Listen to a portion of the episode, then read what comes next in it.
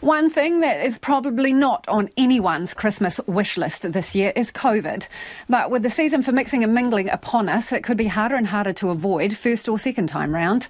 Earlier this month, health officials warned summer cases could peak at more than 11,000 a day, with 100 hospitalisations each day too. And that would be similar to July numbers during the second wave of Omicron.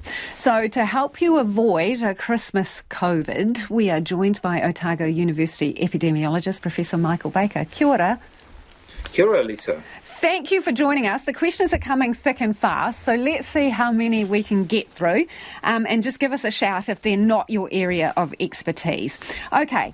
Christmas means a lot of socialising. People are asking, Christmas work party, haven't been for a couple of years. Should I go this year? Is it safe?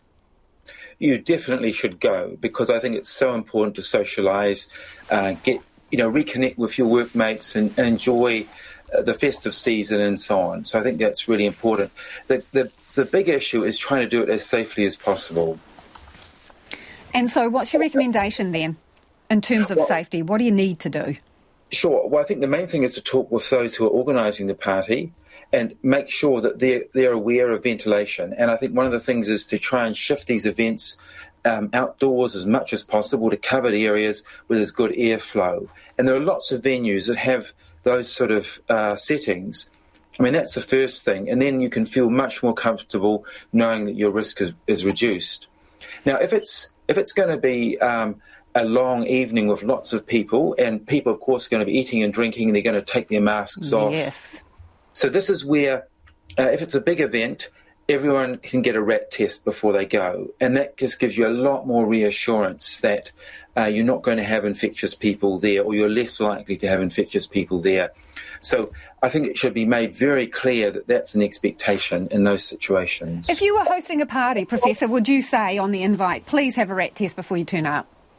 Yeah, well, I've actually had that experience recently for my wife's birthday, and we said you must get a rat test before you come. And there were 100 plus people in a well ventilated hall, and I don't, as far as I know, no one got infected in that event. You mentioned food because that's the other follow up here finger food and punch bowls, you know, the whole sharing thing. Your thoughts? Uh, not a problem. This is a respiratory virus. It's spread by aerosols. As far as I know, there are no documented cases that have occurred from contaminated surfaces. And it's remarkable, early on in the pandemic, we were so worried about these surfaces, and it was in the end hygiene theatre that we were sterilising everything in sight. And it was unnecessary for this virus. It's good for other things, other, stopping other infections, but not this virus. So we've learnt a bit more. Now, uh, someone has got in touch saying they're just recovering from their second COVID infection and they've had four vaccinations as an over 60, they say. How soon are you at risk again of infection, they're wondering? Well, unfortunately, you're at risk quite soon, uh, even within a month. So you have to start taking precautions very soon after you've recovered from an infection to avoid getting reinfected. Gosh, that's depressing. So even though they've had it twice, um, is that the 30 days thing, Professor? Within 30 days, you should be really taking all the full precautions like your mask and what have you. That's right. And there are people who've been infected in less than 30 days. So, uh, but you, you have got obviously more antibodies uh, after you've had an infection. But the way to get antibodies is from vaccinations and boosters, not from getting the virus if you can avoid it.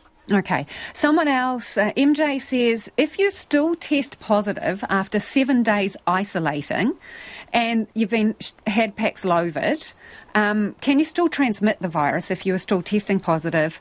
You, you had the Paxlovid, you've done your seven days isolation, but you're still getting the two lines. Are you still potentially going to be a person who's spreading it? Yeah, you know, you are still infectious if you're testing positive to a rat test. And that's one of the valuable features of that test. It's picking up, um, you know, modest levels of virus. You actually need quite a bit of virus there for it to register a positive test. So generally, it correlates quite well if you're being infectious. So should you then stay home longer if you're still returning the yeah. positive test? That's right. And you remember with this virus, the original isolation period was two weeks. Uh, ten days is um, is pretty good. You haven't you you probably don't have virus left after ten days, but at seven days, you know, a quarter of people are still excreting the virus. At five days, it's sixty percent or more. So we can't shorten this period too much. Okay. So, um, is it worth, you mentioned vaccinations, uh, and there's a couple of questions around this. Is it worth getting another shot if you're eligible for a booster? It's confusing when people talk about new strains not being covered. What is the best advice? Yeah, look, get any booster you can and you're eligible for. It will give you a lot of protection. At the moment, we still have a quarter of New Zealanders who are eligible for their third dose or their first booster who haven't had it. And when you're getting to that fourth dose, the second booster, over 50% of people who are eligible are missing out on this. So this is a, a big gap that is uh, really avoidable at the moment.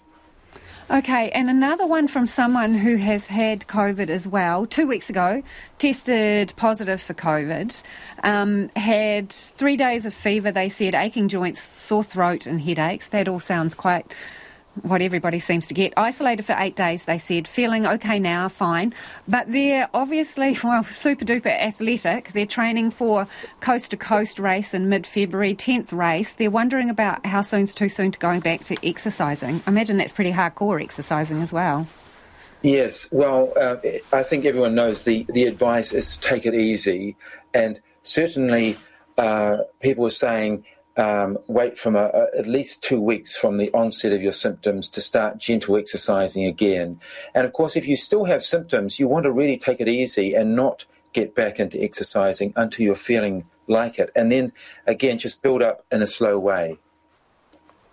This one sort of follows on. Emma's got in touch to say, is COVID infection accumulative? The more times you get it, the more likely you'll you are to get long COVID, Emma is asking. Do we know anything about that?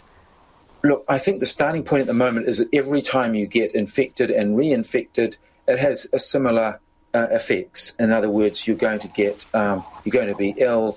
Uh, you you run the risk of serious illness and also long COVID each time. It's not something that where the risk drops. The risk doesn't necessarily increase hugely. Uh, over time, we might get a better sense of this. The good news is that vaccination decreases all of those risks, including long COVID, and also antivirals now.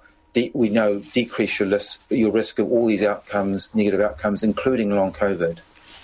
I know you touched on this when you were mentioning immunity, but this is a, a, specific question. Be good to get you to address. Our household has had someone in isolation for on and off for three months with a second wave of COVID infections. If one of us gets it again, is it better to try and spread it to everyone and get isolation over as a group? No. Uh, basically, you don't want to get this infection even once, and you certainly don't want to get it over and over again because each time you have these negative consequences. Uh, and this, what would you say to people, because there seems to be some talk about, who simply say they're not going to test no matter how bad they feel because they don't want to be stuck at home during the holiday season? Well, you guess what I'm going to say about that. I mean, that is very irresponsible behaviour. Uh, one, if you don't want to test, you still have to isolate for at least a week. Uh, if you test negative, but you've got very uh, likely symptoms, particularly if you have a history of contact with other cases, assume you have this virus and don't go out um, and infect your workmates and don't go to social events. You know, no one will thank you for that. Travel is going to be a big thing. So, over this period of the year, and people are asking about that, air travel in particular, um, saying how much more um, riskier is that? Is it better to take a car trip or load the kids on the ferry rather than take a plane? Yeah, well, look, um, I assume you have a lot more control of who's in the car with you if, you if it's your car. Uh, a, a, place like a ferry, I think, is a, generally a well ventilated environment, and you can step outdoors and, and uh, ensure you're in a place where there's good um, through ventilation. Now, um, with aeroplanes, the big problem is when you're getting on and off the plane, because once the plane is airborne, uh, its ventilation system starts to kick in, and it's relatively efficient. Uh, so this is clearly a place where masks are useful. So if you were getting over on a plane over the Christmas break, you would wear a mask, Professor? Yes, I've just got off a flight um, today and I wore a mask um, during the whole flight and getting on and off as well. The interesting thing, though, is when you looked around the plane, were you on your own? Not quite. I was in a minority, definitely. Yeah. So aside from the mask, question about whether um, are there better seats than others on a plane in terms of spread of um, COVID, and I assume uh, other airborne illnesses. I, don't. I, am sure that it does make a difference, but I don't think it's a significant difference. Uh, the main thing is, uh, as I was saying, is it's when you get on and off the plane is the biggest problem because you are jostling often uh, with lots of other people in a confined space uh, with very little ventilation. So that's the time to focus on the mask rather than. I mean, it's still good to wear it during the flight, but you know, taking it off for a cup of tea or whatever you're doing is not um, a, a big deal. I don't think. Okay, seeing as you are a mask wearer, someone is asking, how many times do you feel comfortable reusing an N95 mask? And do you know if they can be washed? Uh, yes, well, I think uh, you can use them for many times, and um, as long as the mask is still fitting well, the elastic is still working, and it's comfortable, uh, you can keep using it. And like most people now, I have a few of them, and I just kind of recycle them uh, from one day to the next but they, they can they can be used many times. Um, in general, I wouldn't be uh, washing them, but you can wash them in, in uh, warm or hot water and dry them. Uh, but I don't think that's going to improve their performance as a rule. Okay. So, again, with um, Christmas shopping, uh, people inside side heaving shopping malls and supermarket too. People have noted more people in there at the moment. Um, how high risk is that environment? You have mentioned that you wear a mask on a plane and have recommended it on transport, but what about those environments? Where's the list of where you would wear a mask? Yes, I would certainly um, consider using a mask um, in a very tightly packed um, poorly ventilated uh, shopping situation. Uh, they're perhaps less critical in a big open mall where there's good ventilation and the, and the density of people is, is uh, um, not particularly high. But you're right, the Christmas rush means that you will be in situations, and this is where, where there's a risk, and this is where judgment's needed. I mean, you have to really look at um, just the, the obvious things, the number of people the amount of space you're jammed into, whether, whether there's a good flow of air, and how long you're there for. And obviously, this is where you know judgment is really important. Do you think it would be easier? This is a question for me, Professor. Would it be easier if there was a mandate that made it clear about where people should wear masks? Would you like to see us go back to more mandated mask wearing?